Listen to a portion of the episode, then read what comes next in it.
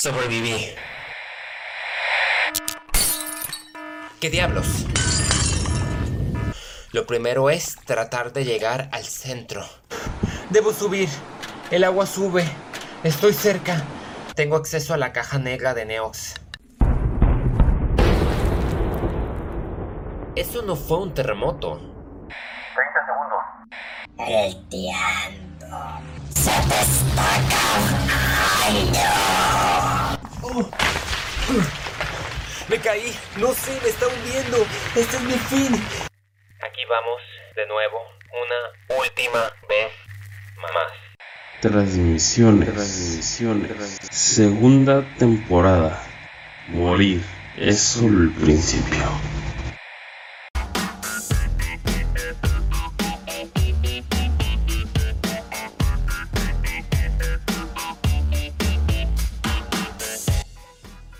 ¿Qué tal, ciberescuchas? Bienvenidos a Hablemos de Cine Podcast. Mi nombre es Adrián Andrade.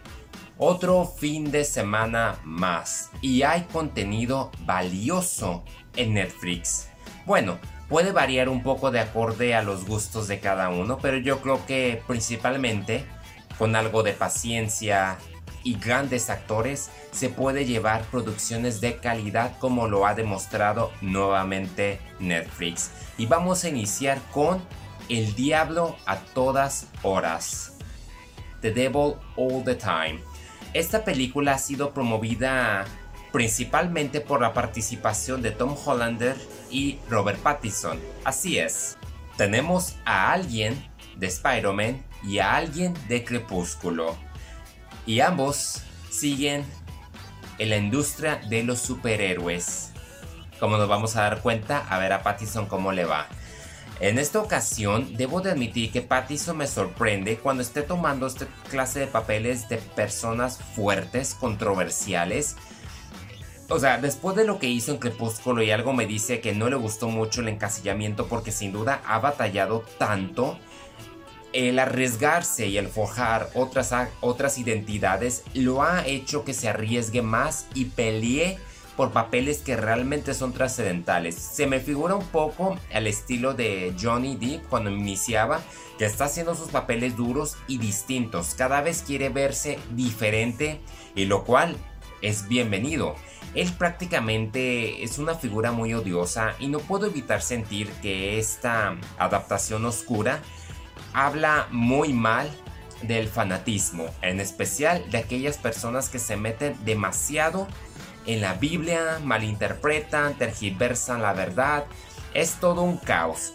Ah, la película es dirigida por Antonio Campos y él prácticamente es reconocido por producir y dirigir cinco capítulos de la serie The Sinner. No sé si algunos recuerdan, también disponible en Netflix, donde aparecía Bill Pullman y Jessica Biel. Y es una serie oscura, también que se mete mucho a la religión, al fanatismo, cuando tenemos mucho sangrerío y cosas grotescas. Es prácticamente habla de la humanidad en su forma más desagradable posible y de lo que somos capaces de hacer.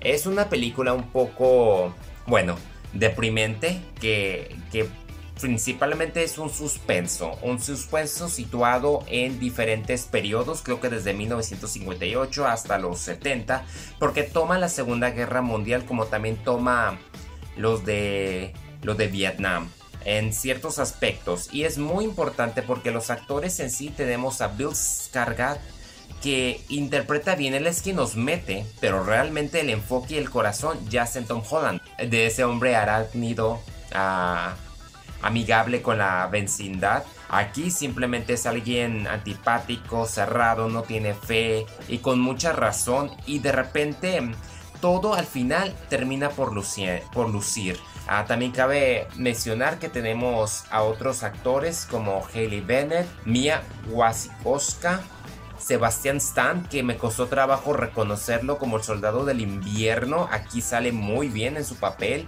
Jason Clark, prácticamente todos ponen de su parte. No es una drama fácil de seguir como les vengo mencionando.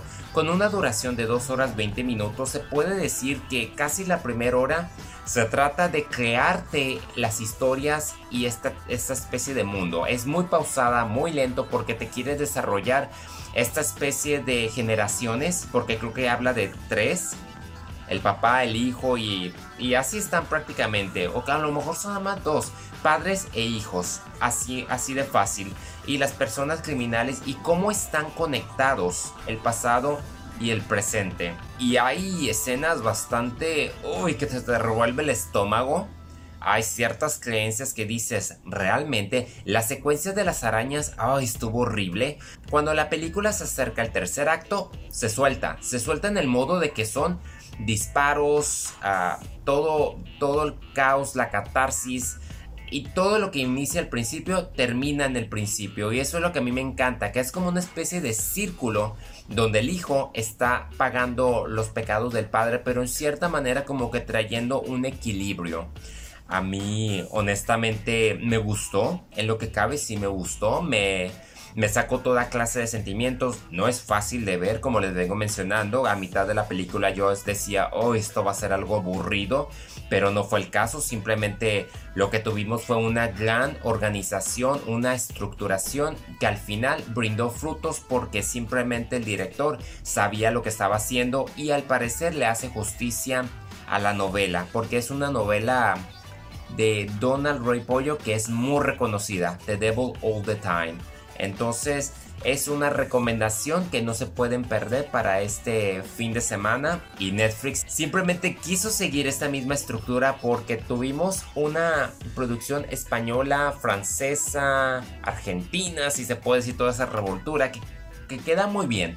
Revoltura en el aspecto de los actores son provenientes de diferentes lugares, como pues Mario Casas, Débora Francois, Guillermo Fenning. Mario Casas de nuevo, yo no tenía ni la menor idea que esta adaptación basada en un extraño accidente, una mente trastornada, todo vale a la hora de mantener a quien se ama cerca, bien cerca, que es la hipnosis, es prácticamente mm, una persona que está loca de la cabeza. Eh, Mario Casas adelgazó y muestra unos gestos bien psicópatas. Tenía rato, creo que no lo había visto de esta manera. Él, como que él últimamente se está posicionando en Netflix y se está volviendo una garantía total. A excepción de una película Hogar, que su papel él estuvo más flojo, más delicado, aquí fue todo lo opuesto. Es, como el típico suspenso de secuestro, ah, de machismo, de superioridad, de compensar los errores de uno. Ah, desde que inicia uno sabe que, que el personaje de Mario Casas está demente, está trastornado, o sea, siendo un paramédico, robarse cosas de las víctimas o de los pacientes que van a rescatar está simplemente enfermo. Pero el modo en que trata su relación te pone a pensar mucho en las relaciones tóxicas y aquello de del hackeo por celular da miedo porque he escuchado que existe esa clase de tecnología donde tú puedes descargarle al celular de tu pareja o de tus hijos o de tus padres puedes descargar y a través de tu computadora te conectas y puedes activar su micrófono y su cámara. Si lo hacen todos los gobiernos, que no lo puede hacer alguien totalmente psicópata. Imagínense como también pasó en la serie de You.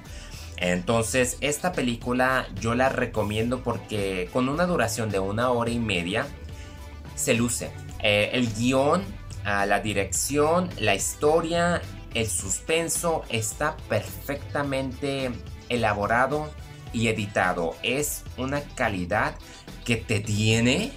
Híjole, que no hayas ni dónde meterte porque es muy... un papel muy fuerte que que me quito el sombrero por Mario Casas. Él nos ha demostrado que es muy talentoso, que él puede hacer cualquier papel y no se cohibe, simplemente se desata y se transforma y he aquí por la razón de que el practicante pasa a ese nivel de recomendación, pero también cabe la pena mencionar a su compañera Débora Francoy que hace un perfecto equilibrio y ni se diga del final. El final tiene como que ese toque de la película de Ben Affleck de Perdida. Y no se la van a... No se la ven venir, para ser sincero, no se lo esperan. Uno siente que va a terminar pésimo y no es el caso. Yo creo que termina de una forma que te intriga y te pone a pensar bastante en la forma y en los tratos que tú tienes con tu pareja. Hay algo que nos está moviendo a todos los fans de Star Wars y ya muchos sabrán a lo que me refiero. Se trata de el avance a la segunda temporada de The Mandalorian. Y al igual que todos mis compañeros se metieron a las redes y hasta grabaron um, podcast, pues yo también tenía que hacer lo mismo. Y con mucha razón, yo debo de, de confesar que se me hizo emocionante. Hubo un momento donde yo dije, wow, esto está en otro nivel sinceramente, y, Baby Yoda en cualquier encuadre que aparece es simplemente algo emocionante, no lo puedes, es algo que no lo puedes ocultar. Y, y, me volví loco, me volví loco lo poco que vi porque rumores decían que en esta segunda temporada vamos a tener a Boba Fett, a Sokatano. Todavía tengo mi duda si la primera orden realmente vayamos a ver ciertos orígenes, pero lo que sí se nota bastante es la presencia del imperio, que debe de estar, me imagino, que en su decadencia. El avance mostró que va a haber momentos de comedia, va a haber momentos de tensión, va a haber mucho suspenso y es obvio que va a haber ciertas conexiones, no solamente a la trilogía clásica, sino también a las precuelas y me interesa bastante porque se ven los X-Wing. Yo había leído que aquí la República está empezando todavía a tomar como que el control de la galaxia. Entonces, John Favreau y Dave Filoni son unos genios, la verdad, de que quieren la idea es usar a Mandalorian segunda temporada como Iron Man 2 para debutar una, un universo expandido en la serie y espero, espero tengan en mente mm, Knights of the Old Republic porque la verdad sería interesante y me gustaría también que conectaran con la trilogía secuela. Yo sé que todos la odian, pero yo creo que todavía hay bastante material que se puede ir manejando en la segunda temporada de Mandalorian. Simplemente hay muchos caminos y hay otro, hay un rumor que me tiene como que un poquito, mm, no estoy muy seguro al respecto, que dicen que Pedro Pascal ya no grabó, después de la mitad del rodaje de Mandalorian 2, él renunció por diferencias creativas. Se ha mantenido callado, es un rumor que lanzó creo que una periodista. Yo tengo mis dudas al respecto no afecta tanto a Mandalorian la ventaja de que solamente mostró el rostro por un par de segundos en el último capítulo de la primera temporada. La ventaja es que cualquiera, cualquiera puede usar la armadura a proyectar. Podría ser o podría ser que no, pero ahí hay una gran ventaja.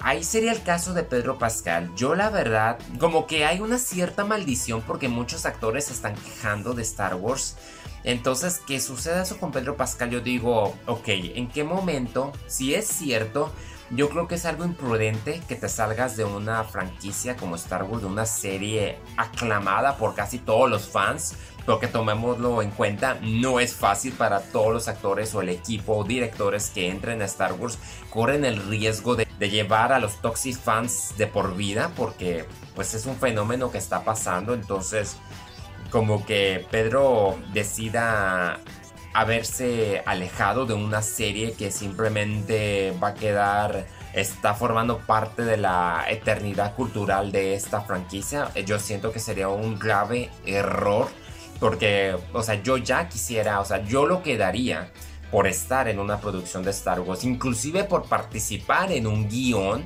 Híjole, para mí es como que un sueño que él por diferencias creativas quiera abandonar Star Wars o lo haya hecho, sí es algo como que digo, híjole, que, qué duro y qué, qué desaprovechado, pero bueno. Hay unos estrenos, nomás estaba checando que Netflix hay un catálogo que hubo, ya que el viernes pasado debutaron varios. Entonces quiero mencionar nomás algunos por si acaso. Aquí estoy observando. Tenemos para comedias, pues Tammy. Tenemos En el Corazón del Océano, la, una película de, de Ron Howard con Chris Hemsworth. Es recomendable, es, es medieval y es en los tiempos de Moby Dick. 50 sombras liberadas para todos aquellos que quieren eh, ver pornografía. No, no es cierto. Esta es más tranquila. Está buena. De hecho, de la trilogía yo siento que es la mejor porque se tornó más madura. Flatliners, al principio se creía que iba a ser un, un refrito, una película que salía Kevin Bacon y Julia Roberts. En esta ocasión entra Helen Page y Diego Luna, quien simplemente no hace nada por criticar al, al gobierno. Ah, sin embargo, pues está esta película de horror que sirve como una especie de secuela. Yo no me animo a verla porque de suspenso parece que no tiene nada. Stereo Play, una película con Russell Crowe, Ben Affleck, Rachel McAdams. Y me acuerdo que cuando la vi se me hizo bastante interesante. Son de esos tipos de conspiración. The Pose, para quienes no pudieron ver la película de Tom Hanks y Meryl Streep, esta es una recomendación, ya que se trata de una historia verídica sobre una primicia explosiva que compromete al presidente durante la época de Vietnam y todo en manos del Washington Post. Caso 39, una producción de René Zellweger, por si quieren asustarse un poco en la noche. El tamaño sí importa, una película mexicana de uno de los derbes, no tengo ni la menor idea cuál todos. Parásitos, la película ganadora del Oscar no solamente por eh, extranjera, sino también mejor película, mejor película. Y está disponible en Netflix para quienes no tuvieron la oportunidad de ver.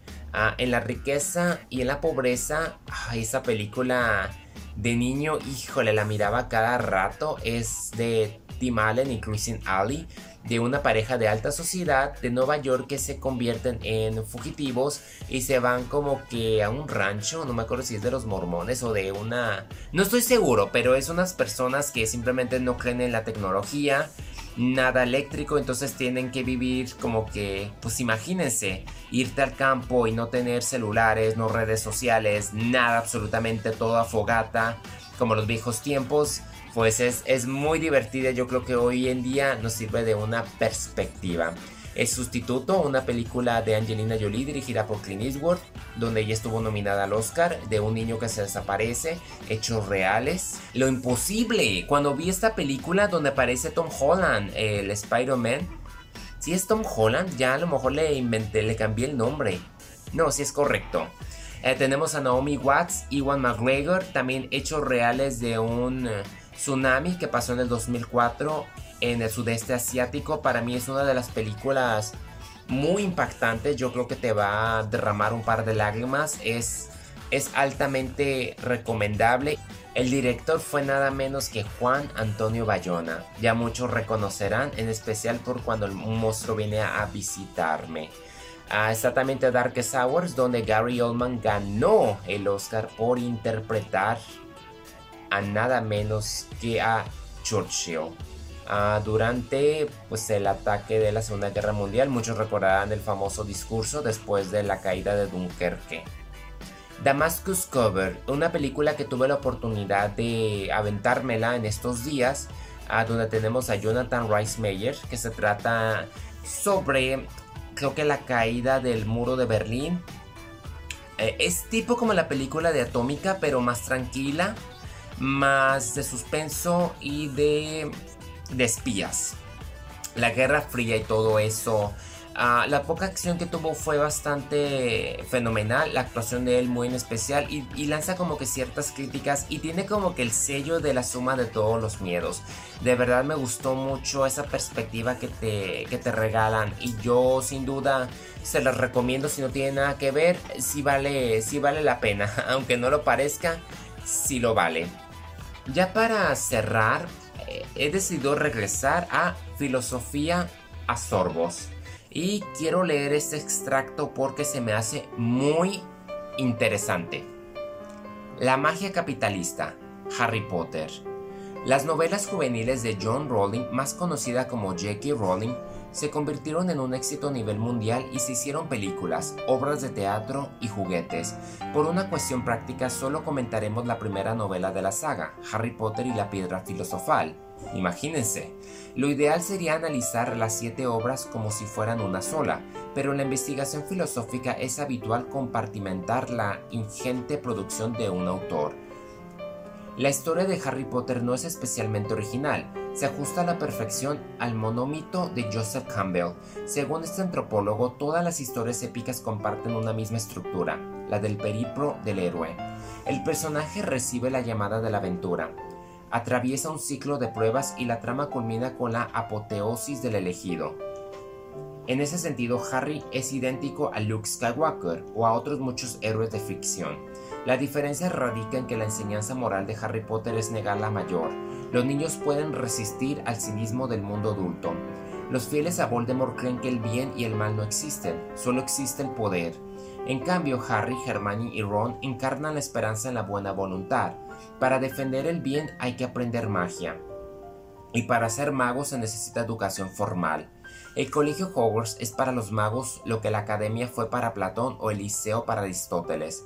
Hogwarts representa la educación pública inclusiva, pues se admiten todo tipo de estudiantes, tanto los hijos de mago, metáfora de los ingleses de clase alta, como los muggles, la clase trabajadora. Al mismo tiempo, J.K. Rowling admite el clasismo educativo por la pertenencia a una de las cuatro casas, Gryffindor nobles, Hufflepuff mediocres, Ravenclaw empollones y Slytherin malvados. El mundo mágico de Hogwarts no es muy distinto a nuestra sociedad capitalista. Por ejemplo, la Nimbus 2000 es un modelo de escoba que muchos envidian. El filósofo alemán Peter Sloterdijk ya advirtió que las novelas de Harry Potter representan el abecedario de un mundo sin límites de la realidad.